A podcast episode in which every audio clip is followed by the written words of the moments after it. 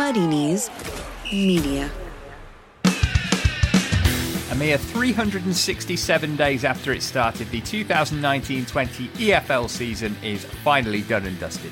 Congrats to Fulham, Wembley winners after besting the Bees to seal an instant return to the Premier League. Coming up, we'll hear from the Fulham fan who provided our moment of the season. And whilst the Whites are heading out of the Football League, Harrogate Town are incoming. We'll speak to the man who masterminded their promotion. Plus, there's transfers, points deductions, and more. This is the Totally Football League Show. Hello, listener. Hope you're good. I'm Matt Davis Adams, led here by that unbeatable combination of luck and circumstance. I'm joined by my EFL experts. Adrian Clark was a winger and is now a tactical analyst slash writer slash pundit. He spent Tuesday night breathlessly tweeting from the Totally account about the fabulous festival of football that was the Championship playoff final. Um, Adrian, have you your thumbs slash thumbs up emojis recovered? well, the pressure was on. I mean, it wasn't a fabulous feast of football though. That's the problem. Mm. So I was, I was struggling for content for a little while, but but it all came good towards the end, didn't it? So yeah, no, I enjoyed it. Good. Uh, Sam Parkin was a striker and is now on the Isle of Wight. Uh, Sam, how's the crab? Are you enjoying looking after a baby in a different place to usual slash having a holiday? I ran out of crab yesterday, and um, a friend of mine who was here the previous week said there was no mussels on the island last week. So I'm a little bit sceptical. And then you arrived. yeah, good one, Matt. And I'm a little bit sceptical as to what's going to be um, missing or, or served up this afternoon when I go for a three course luncheon. Did you have a nice time on Five Live on Tuesday night? Yeah, I did. I was worried a little bit about the amount of devices that I had on the go. I had the game on the iPad, I had the Zoom on the laptop, I had something else on the phone. It was all a bit grainy, and I was about a minute behind everyone else. So a little bit embarrassing, but um, didn't miss much, as Adrian just said. Sounds like you both mastered technology, so that is good to hear. Um, right, now we know who's who, where, and why. Let's get to that playoff final. It's the well trodden path for Fulham once again.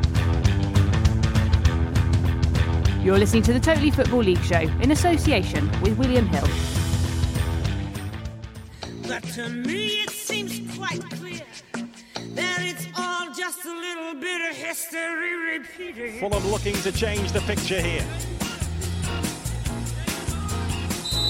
Joe Bryan eyeing this up. Joe Bryan! He's caught out David Raya! Inventive, bright thinking!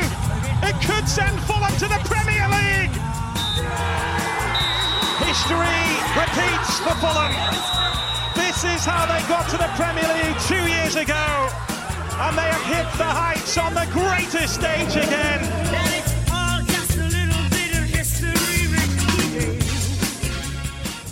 I feel emotional. and I, I, I, suppose that the journey that you go on, you'll know that ups and downs, and along the way, the disappointment. And I'm the face what fronts it up, and I'm the one that everyone sees. But behind the scenes is a support network of people that keep you keep you going in them times and keep you going in them moments. And I suppose that's why I feel emotional because I feel I feel for them people what are not here. I feel for the people what have supported the team, supported me. Well, let's be honest, I don't think any of us saw that coming. Having bigged up Brentford for most of the season, the Bees saw their BMW stall at precisely the wrong moment as Fulham triumphed 2 1 AET to seal their return to the Premier League after just a season away.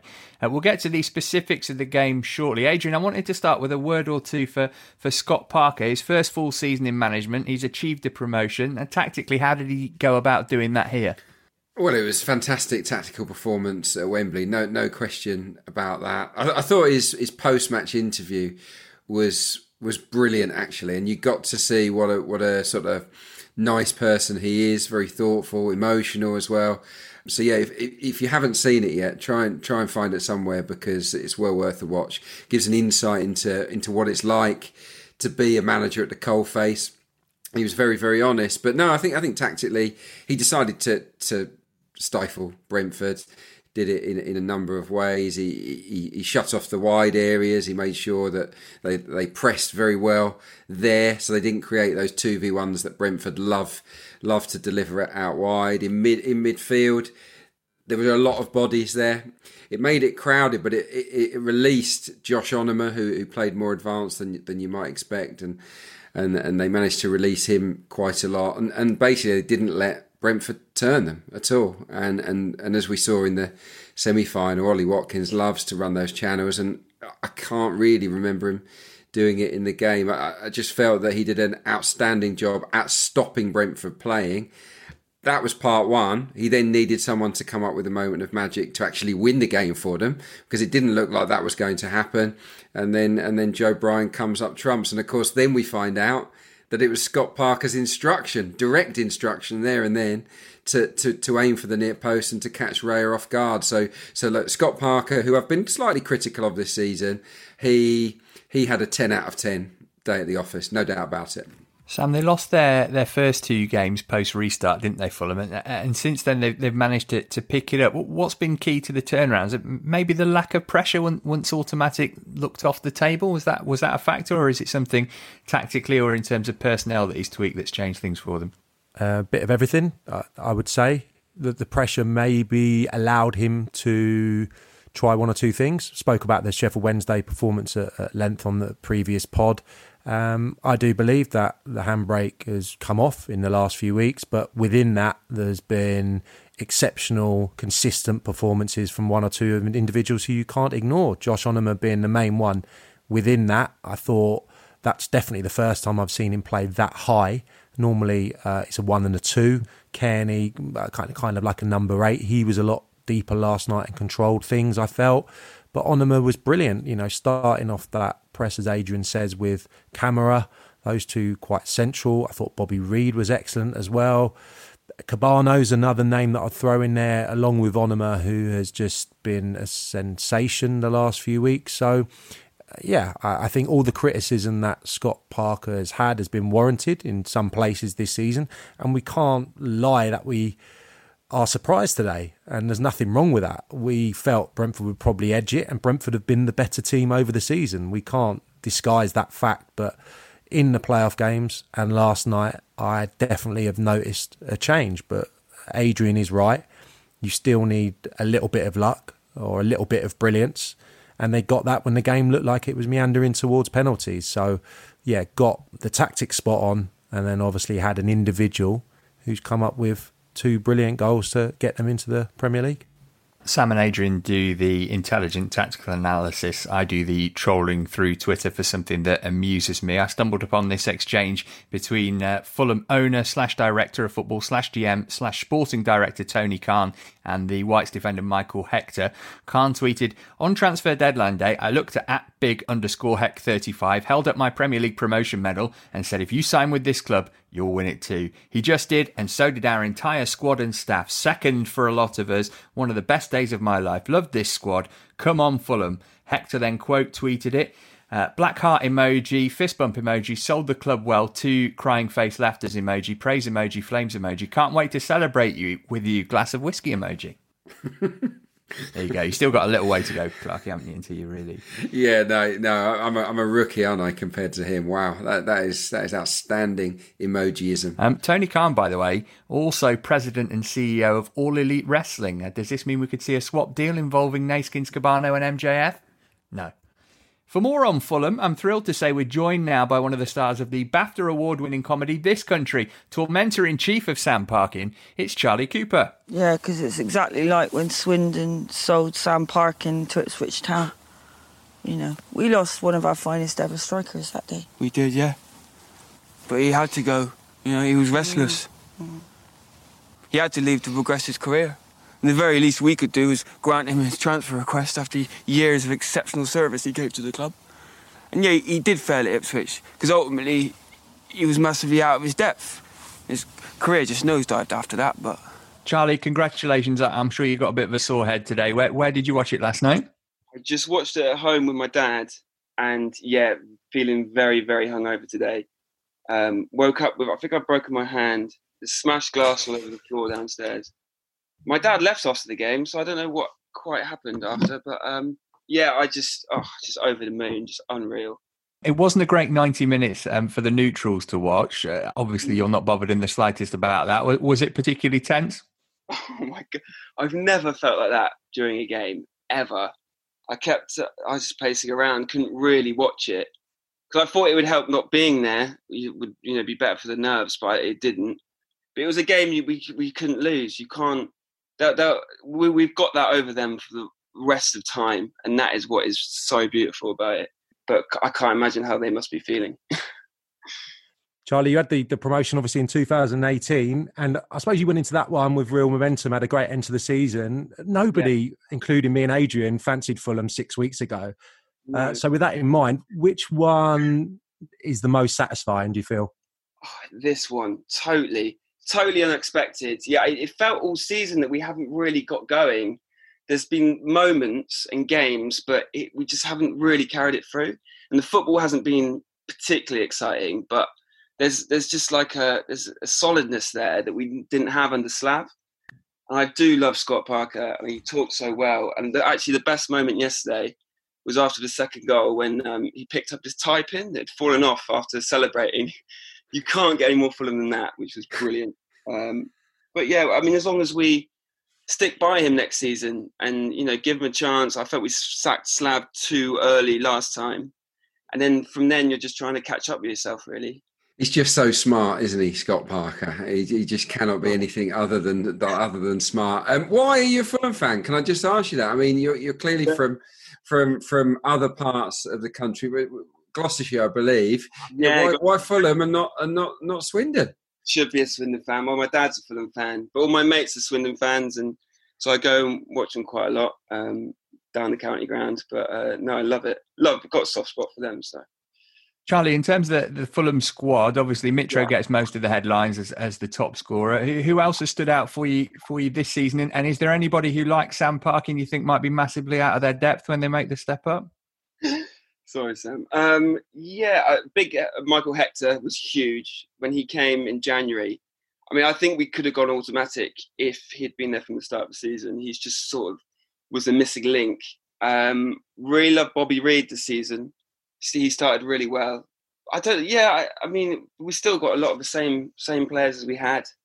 Um, we can't make the same mistakes and just smash the cash on you know unknown on unknown players. So it's going to be a really tough job. But I think we we would have learned so much from last time.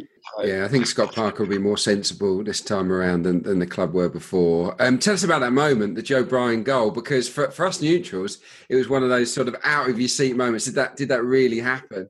Um, must have been incredible for you guys. Yeah, just I mean, do you know what? I, I was I was going to put a bet on because I was watching online, so I think that it was like two seconds behind or something and I was going to put a, bet fifty quid on Brentford to win in extra time, and then it was like suspended betting. So I thought, oh, that's strange. We got free kick, and then yeah, next thing was just hit the back of the net, and just oh, yeah, I can't remember what happened after, but just it's the, it was the relief, and it that's just oh, I can't even put it into words. It's insane. Charlie, who's your um, Fulham all-time hero? I'm about to go and meet the uh, the scorer of the greatest Fulham goal of all time, John Harley you remember that oh, one against Aston Villa? I'm on my holidays. Um, he's not the greatest Fulham player ever. Who, in your mind, is? For me, Brian McBride, hands down. At, like classic centre forward, great in the air, bit like you, Sam, and uh, just like he was just a model professional, brilliant. He uh, he tweeted me once, and that was a, a memorable day. Charlie, before we let you go, we've got to talk about um, your relationship with Sam and how you brought that to the screen um, in this country. What, what, what, what was it about him that, that made him such a ripe source for comedy? Uh, well, it, I mean, we needed sort of an analogy. Swindon Town was perfect, and it was choosing the right player. But of course, you're a Swindon legend, Sam, so it was quite quite easy. But then I don't know any Ipswich fans, so it had to be a player that sort of tailed off a little bit. But then I looked on your Wikipedia and saw your goal record at Ipswich, and it's sort of yeah, thought might as well go with that. Any reply, Sam? Oh, it's blasphemy insulting a Swindon Town Hall of Famer. So I'm going to revert back to the office where there's some nice Swindon references in future. yeah. I'm sorry, mate. I really am. No, you, you, you bang on. You bang on. I'm not allowed up the A12, to be honest. At Chelmsford, I've got to turn around because the really? people of Ipswich absolutely despise me. So, anyone, any mention of a Southwold, Aldeburgh, Woodbridge holiday in uh, England this summer, I have to reject, I'm afraid, and stick oh. to the Isle of Wight or Wiltshire. Amazing. And you've just exacerbated that, Charlie. Well, listen, thank you so much for, for joining us. We're sorry we're not going to be able to talk about Fulham much next season, but we wish you um, all the best. Thank you again. After. Thank you so much, guys. Charlie Cooper there, a man who knows his strikers. Uh, Brentford, then, Adrian, what went wrong?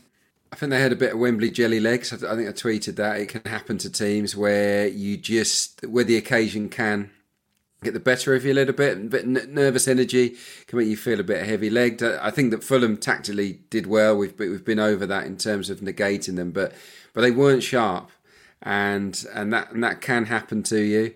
Yeah, they just played played with inhibitions. They did certainly didn't didn't play to their strengths. They didn't look to look to turn um, turn Fulham often, and and those passes from back to front because they were forced to pass from back to front because of the press from Fulham was so good. That it wasn't it wasn't really up to scratch. The front guys fed off scraps. So yeah, it was it was desperately disappointing. It felt to me as if as if Fulham prepped better than Brentford in terms of, of Parker really focusing on a game plan, whereas Brentford, from the outside looking in, it appeared that, they were concentrating on themselves. We'll go and play. We'll go and be Brentford. There was a quote from from Thomas Frank before the game. You know, be free. Be I can't remember the, the exact line, but be Brentford. Attack.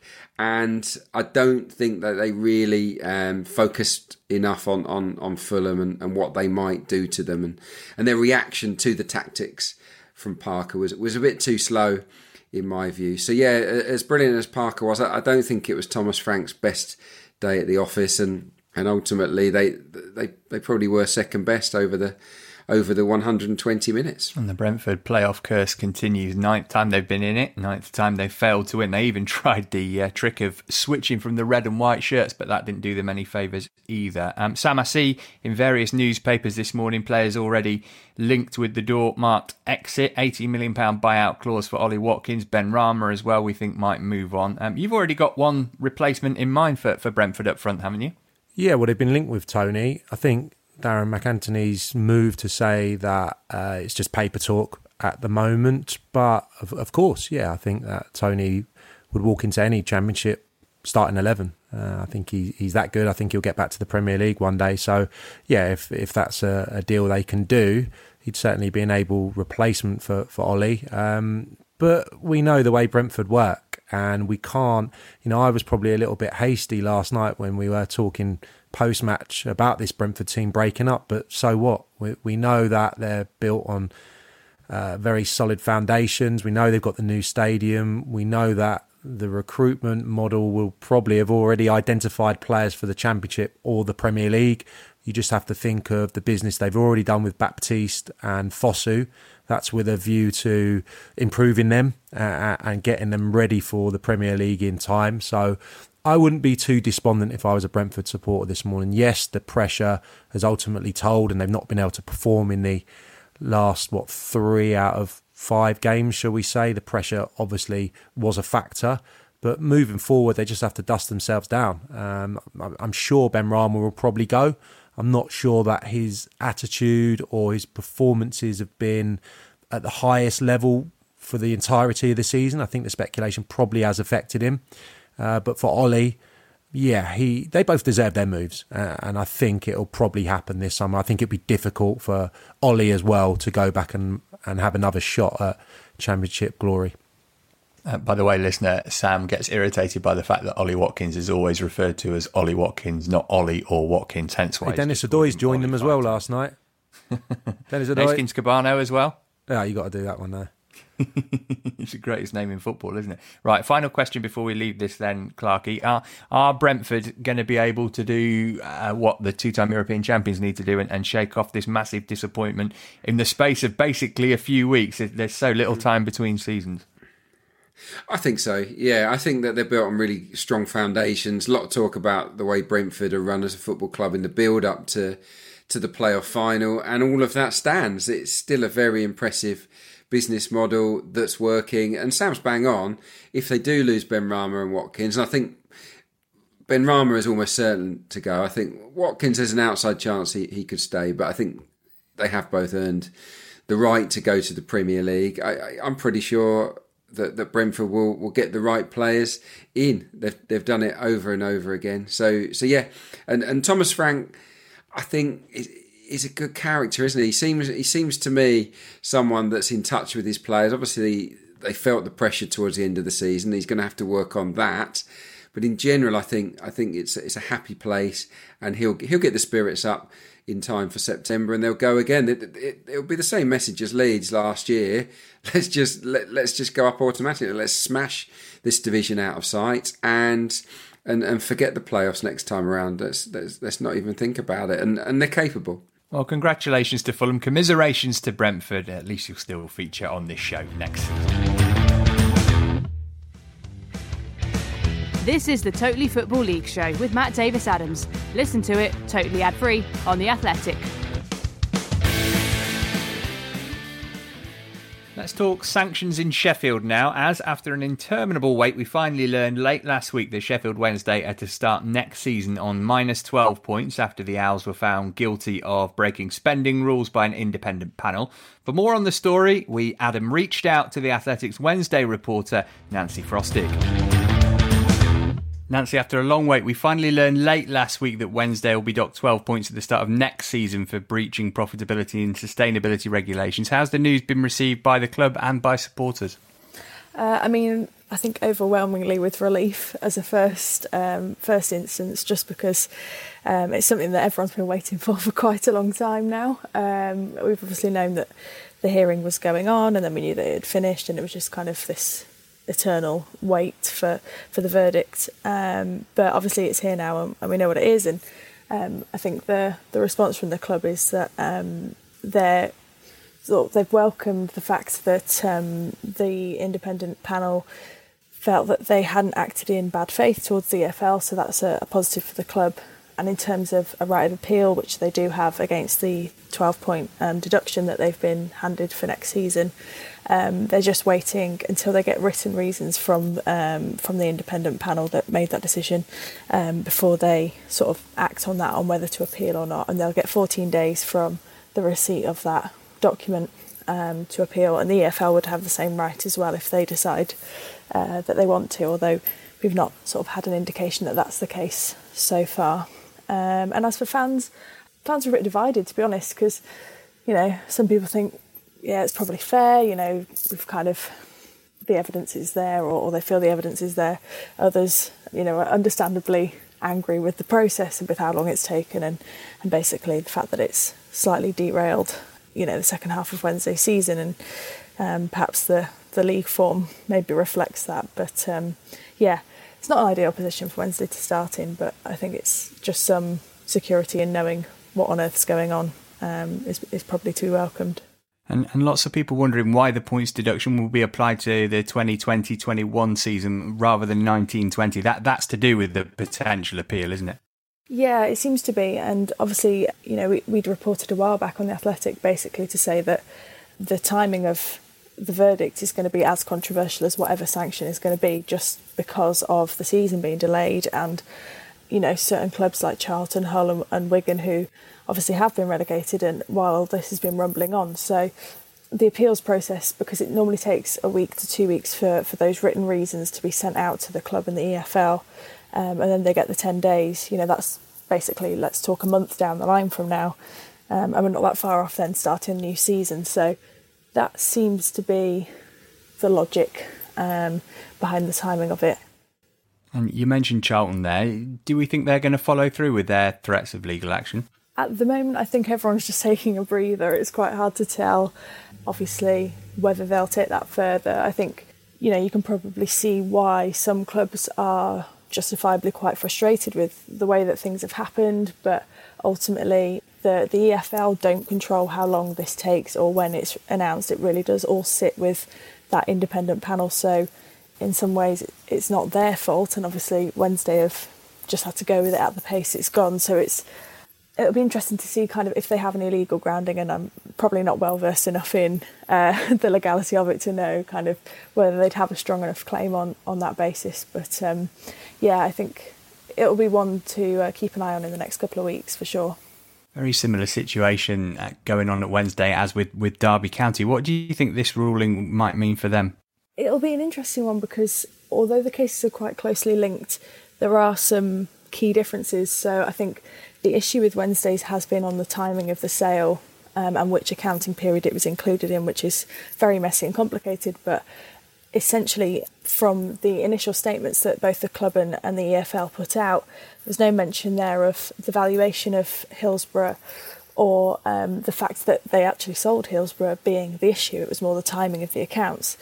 In Derby's case, timing isn't an issue. They'd included it in, you know, the correct accounting period, if you want to call it that. So there's sort of centres more around the valuation of the stadium and whether that loophole should have been exploited. But you feel if it's not been not been punished in, in Wednesday's case, then you know that might be taken as a positive for Derby, but um, it, it, does raise, raise, interesting questions just for the loophole in the rules um, as a whole for the EFL. Sure. As far as Wednesday are concerned, then next season, in, in terms of attracting players and, and getting recruitment done and, and done right, that's going to be tricky now, isn't it? Yeah, you think so. I mean, you know, Wednesday are, op- are going to be operating in quite specific parameters anyway, you know, looking at free agents or, or young players they can sign for lower fees um, or, or bring in uh, loan players from Premier League clubs. Obviously, um, knowing that you're going to be starting on minus 12 points is possibly a slightly harder sell to new to new players, but um, I think you know ultimately um, there is a change in strategy and what we're seeing in their recruitment policy, and um, you know that they are trying to be more resourceful, maybe with where they spend the money and who they spend the money on. So the vision and, and maybe the long term project um, might be something that they can sell better than the immediate future, which is we're starting on minus 12 points unless um, an appeal goes through. So it will be a challenge for sure. And, and therefore, finally, Gary Monk's brief next season presumably is avoid relegation. Nobody's going to be expecting much more than that. Uh, no, I, I, think it's safe to say that survival is, you know, the first and, and main challenge, really, and um, the main objective is kind of obviously we have seen in the past um, clubs survive from starting on minus points. I think Leeds did it um, when they started in League One, and they did actually end up in the playoff final. I think they lost to Doncaster, so you know it's not out of the question. But you just feel in the current climate in the Championship and with the way certain clubs are operating on certain budgets and, and Wednesday are on a, quite a different um, scale there that yeah survival's definitely the the first thing and anything beyond that you know will be seen as a, a massive um, positive and a really good achievement I think for, for all involved.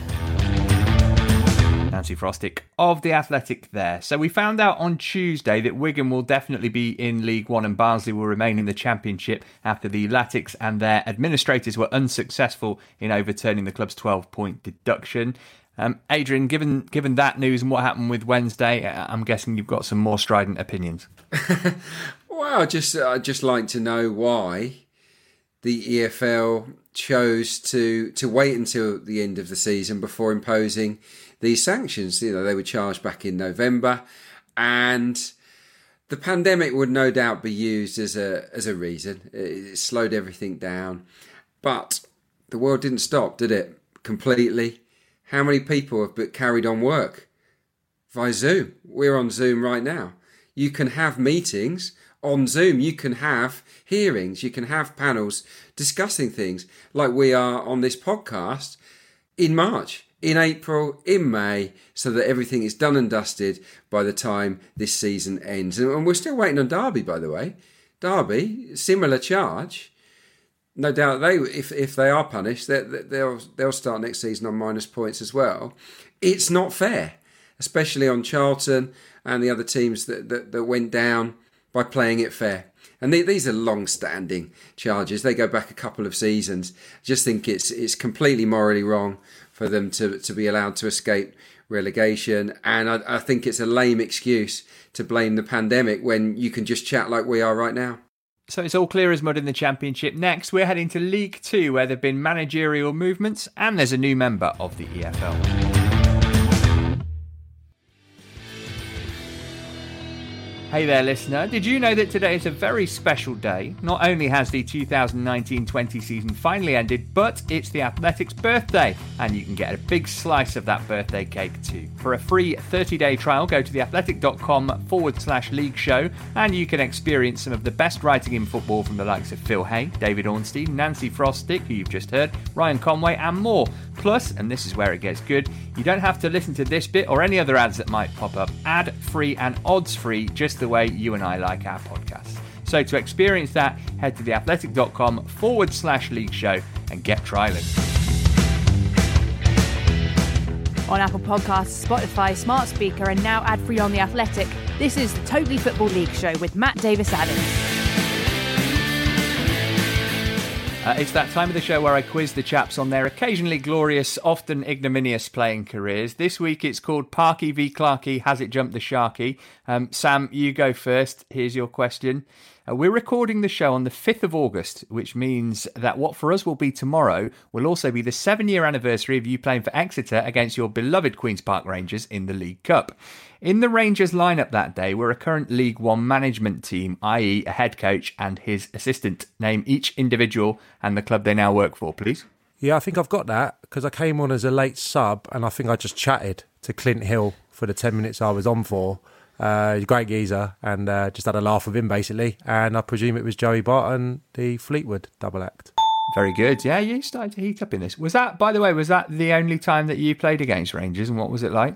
No, no, no. I played multiple games against QPR and generally scored. So, did I you celebrate? It. Yeah, you celebrated. You used to enjoy it. I mean, QPR didn't want me as a as a kid. That's why, obviously, uh, I was at Chelsea from a young age. And Ian Holloway always bemoaned the fact because he knew I was was QPR, and uh, they tried to get me on a few occasions, just didn't quite get over the line. What I will say is, once Andy King captained me at uh, Loftus Road. I think it was my second year and I hardly touched the ball. And to be honest, it was too much for me. I was just like, it was really emotional, really emotional, and it got the better of me. And um, yeah, that, that was the only really poor game I had at Loftus Road. So all the QPR supported mates of mine probably felt I did it on purpose. I had exactly the same experience the first time I commentated on Chelsea against Forest, which is obviously just the same as playing against your boyhood club. Um, Adrian, here's your question. Bit of pressure on this week. Oh, yeah. uh, we all remember that October afternoon at Home Park back in '97 when Plymouth and your Southend shared a five-goal thriller with the Shrimpers coming out on the right end of a 3-2 scoreline, thanks in no small part to a 20th minute strike from A. Clarke. Um, what I want to know is this might be the most tenuous question I've ever made up, by the way. Which Plymouth player whose surname is the nickname of one of Robin Hood's closest associates scored for Plymouth? oh, I got it. The goal came 10 minutes after you'd scored. Can I steal? Give him a Tuck. minute. Tuck. No. Same first name as you. Oh, no, come on. Oh, I've not got a clue what you're talking about. Go on then, Sam. Adrian Littlejohn. Of course. uh, I've, I've just I've, I've lost touch with Robin Hood and its characters. I'm afraid. I do remember the game though, and um, we got oh yeah. I, th- I think I did something to upset the locals. I can't remember what it was, and uh, yeah, I got there was a cage tunnel at Home Park there with the stand they've just knocked down, and uh, yeah, I got. You know, the final whistle when we won, we were rubbing it in a little bit. Not gracious winners at all, and um, it was a, it was a t- tempestuous game, and probably spitting and, and throwing stuff. Yeah, it was quite it was quite scary actually. Well, that's what happens when Little John scores, but you Fry tuck one in to uh, to give your team the win, I suppose. Um, that was slash wasn't fun.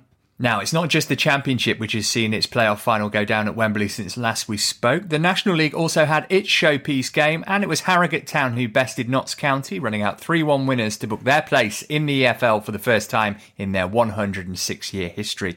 So, who better than the manager himself, Simon Weaver, to tell us about the club? Simon, congratulations, first of all. How have the celebrations been since Sunday? And did you get back from Wembley okay? I understand you had some travel issues. Yeah, we had uh, some travel issues on the way down uh, from Harrogate to Wembley, uh, where we had to swap buses, and then we had to swap buses again on the way back. So uh, yeah, we we uh, pulled into Toddington Services because there was smoke coming down the um, aisle of the of the coach. So that wasn't too smooth, but it's been overall an unbelievable last few days, and we've not stopped celebrating. To be honest. Um, for people unfamiliar with the with the Harrogate Town story, give, give, us some background into into how things have changed in, in your time at the club because it's it's an historic club, over hundred years old, but but it's been a rapid rise certainly in, in recent times. Well, I was appointed in 2009, and the chairman was Bill Fotherby. And after, well, I was 31 and, and just finishing playing really uh, due to injuries, and I was coming towards the end anyway. And he appointed me um, on the back of really reducing the budget. And it's sixteen hundred pounds a week, you know, for everyone, everyone, physio, assistant manager, manager, and playing squad. And obviously, it was a very difficult uh, job to go into, but they needed someone inexperienced and cheap and and willing to to ride the punches. So, but yeah, there were no existing staff, uh, no playing uh, side at all because everybody had left the building.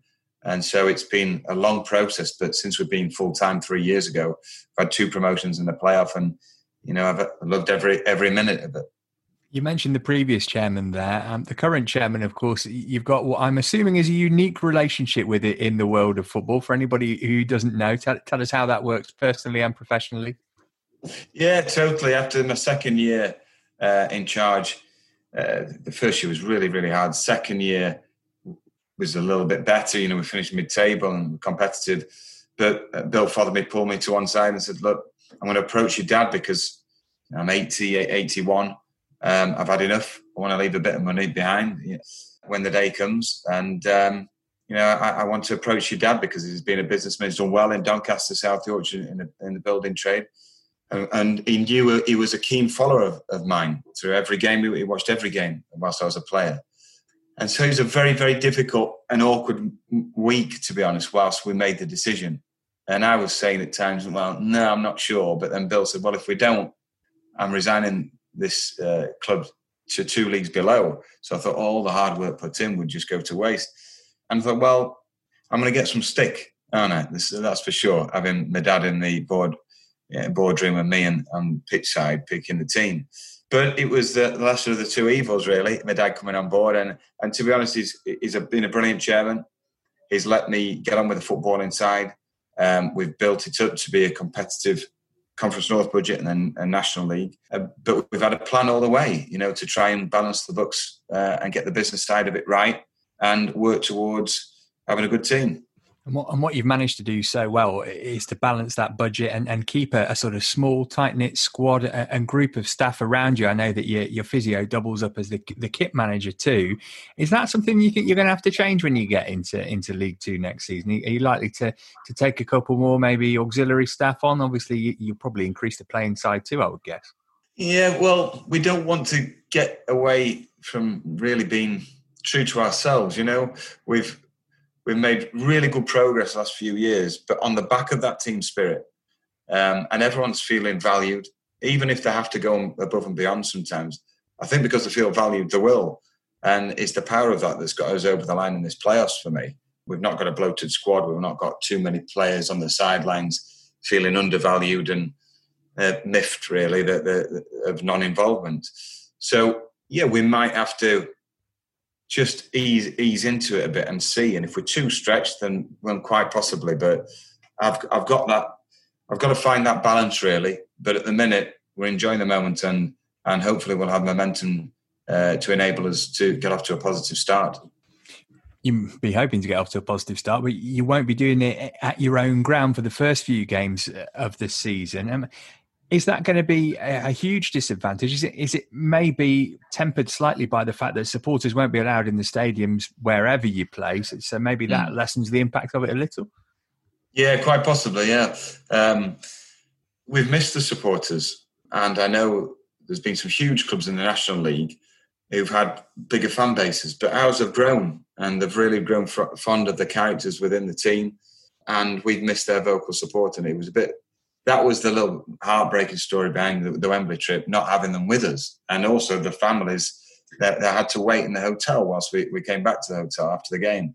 But the start of the next season, we'll we'll have to get our minds on it and just go, okay, let's be in a decent position for when the supporters are allowed back in um, at our base, you know, in Harrogate. Uh, but yeah, it's all a little bit bizarre having to play elsewhere, But at the end of the day, we're very thankful for Doncaster Rovers for enabling us to do that. And I'm sure our supporters, just like they were the other day, were still avid supporters and still right behind us.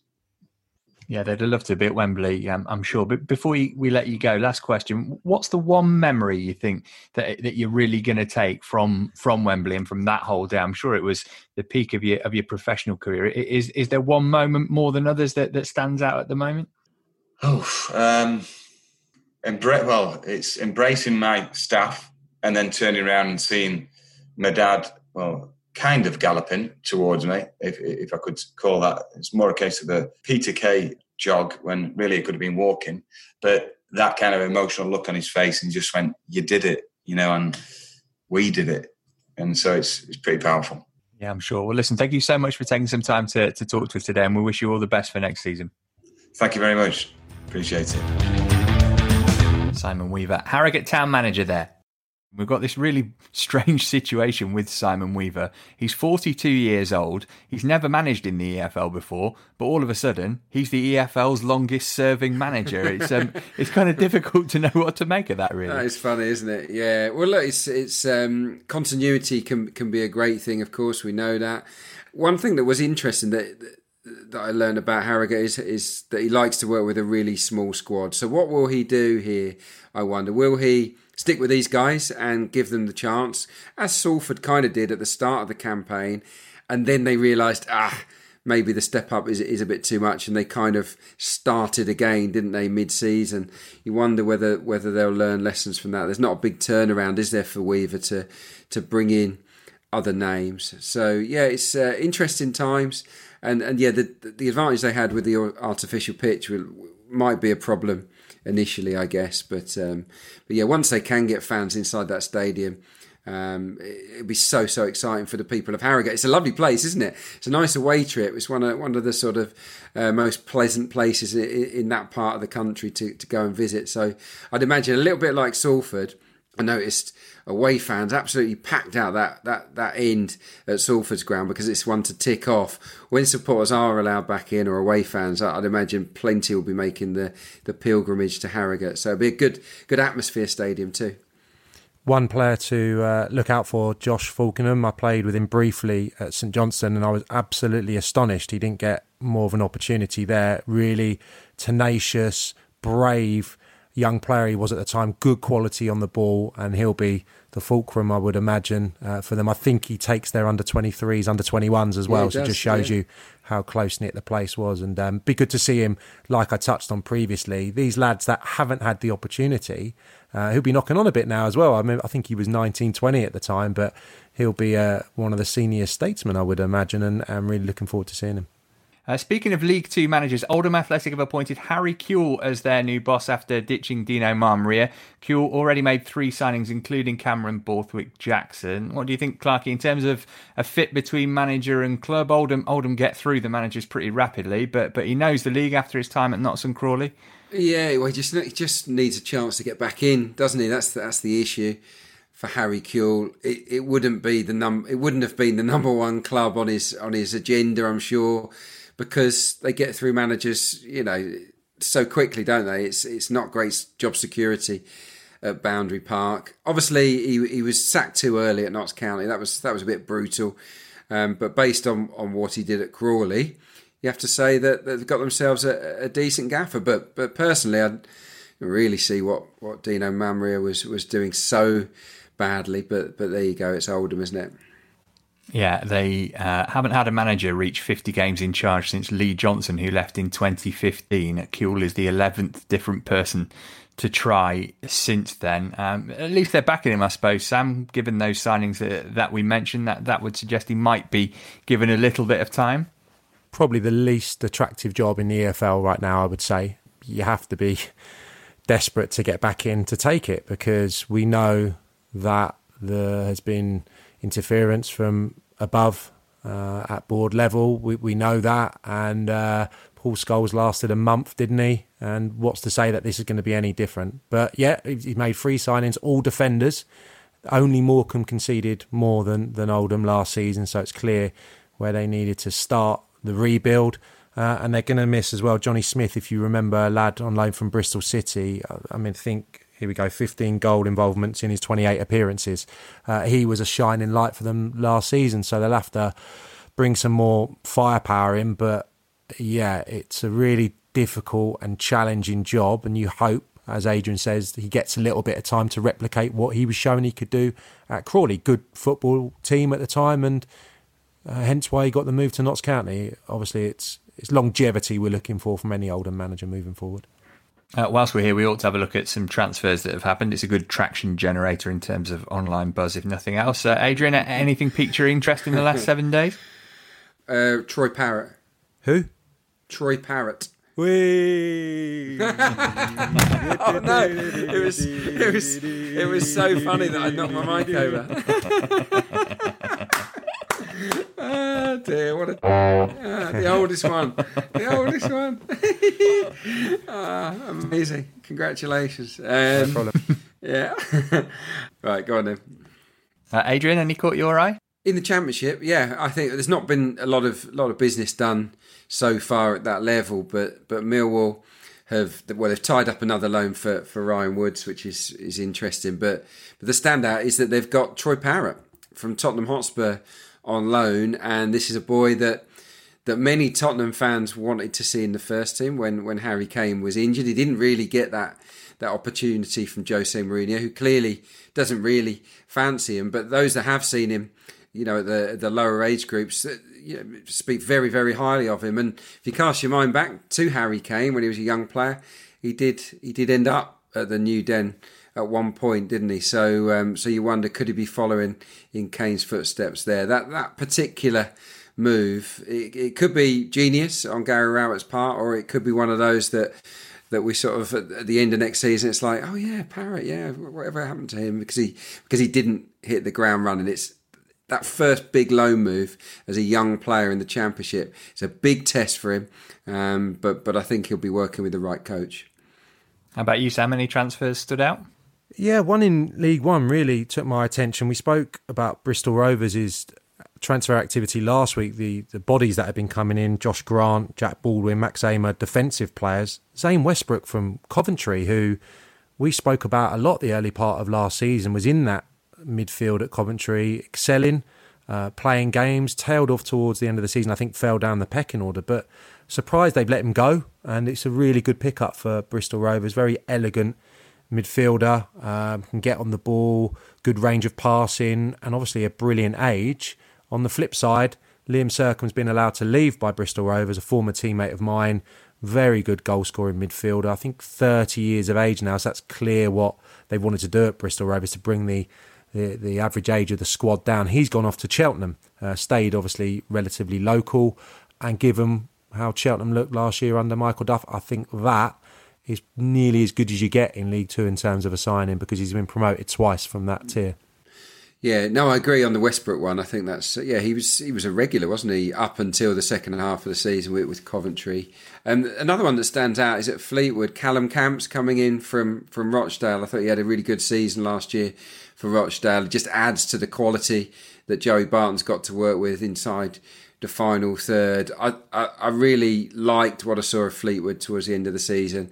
Quite unlucky, weren't they, to, to, to go out to Wycombe after making so many incredible errors across those two legs. Um, I think they're going to be strong, and, and Camps improves them. A couple that caught my eye: Bobby Burns from Hearts to Barrow because it's alliterative. Bobby Burns Barrow. Um, let's hope he doesn't leave in controversial fashion at some point because then it could be a case of Bobby Burns Barrow. Um, how many barrows could Bobby Burns burn if Bobby Burns could burn barrows? Frank Nouble, Plymouth to Colchester. Frank Nouble is only 28 years old. This is his 14th club, including loans. I didn't realise that he had a spell in China in 2015. Um, I'm babbling, so let's move on. That's just about it for this week and indeed for this season. Before we go, chaps, let's have your standout moments of the campaign, please. Sam, you can go first.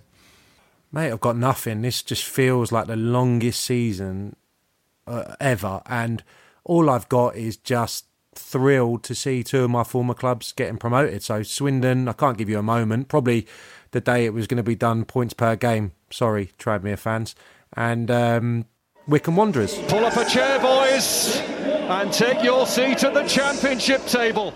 At Wembley given the story, we all felt they were going to fall away.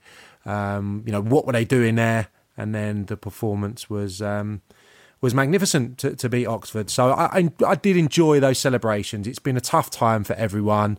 Um, it's been a pretty miserable few months, but for five minutes, I was taken to a different place by Wycombe's uh, players spraying champagne and, and just looking so thrilled to have achieved what they did. Yeah, I think that was a standout moment for all of us, actually. How about you, Adrian?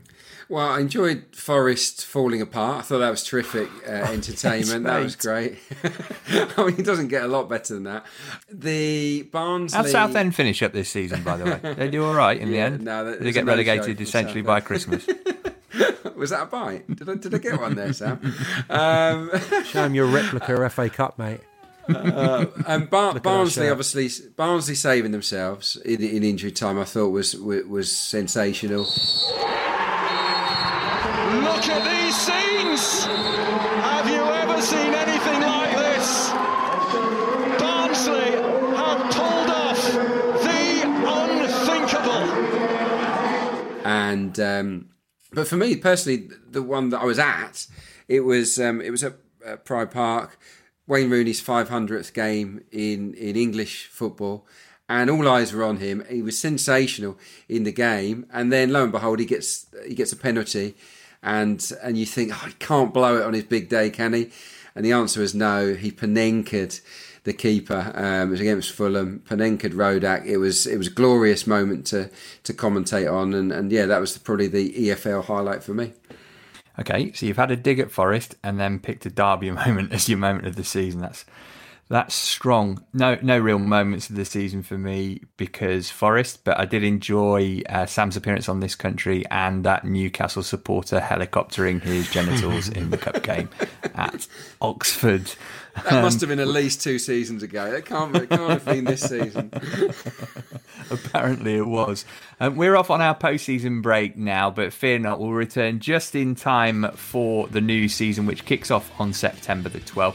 Thanks for listening and interacting with us throughout this mammoth campaign. We couldn't have done it without you. Uh, it would have been impossible to attract a sponsor, for one thing.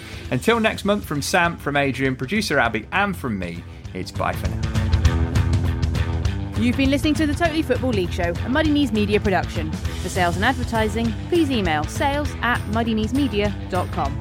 Keep up to date with everything across our Totally Football network at The Totally Show on Twitter and Insta, and be sure to check out our website, thetotallyfootballshow.com.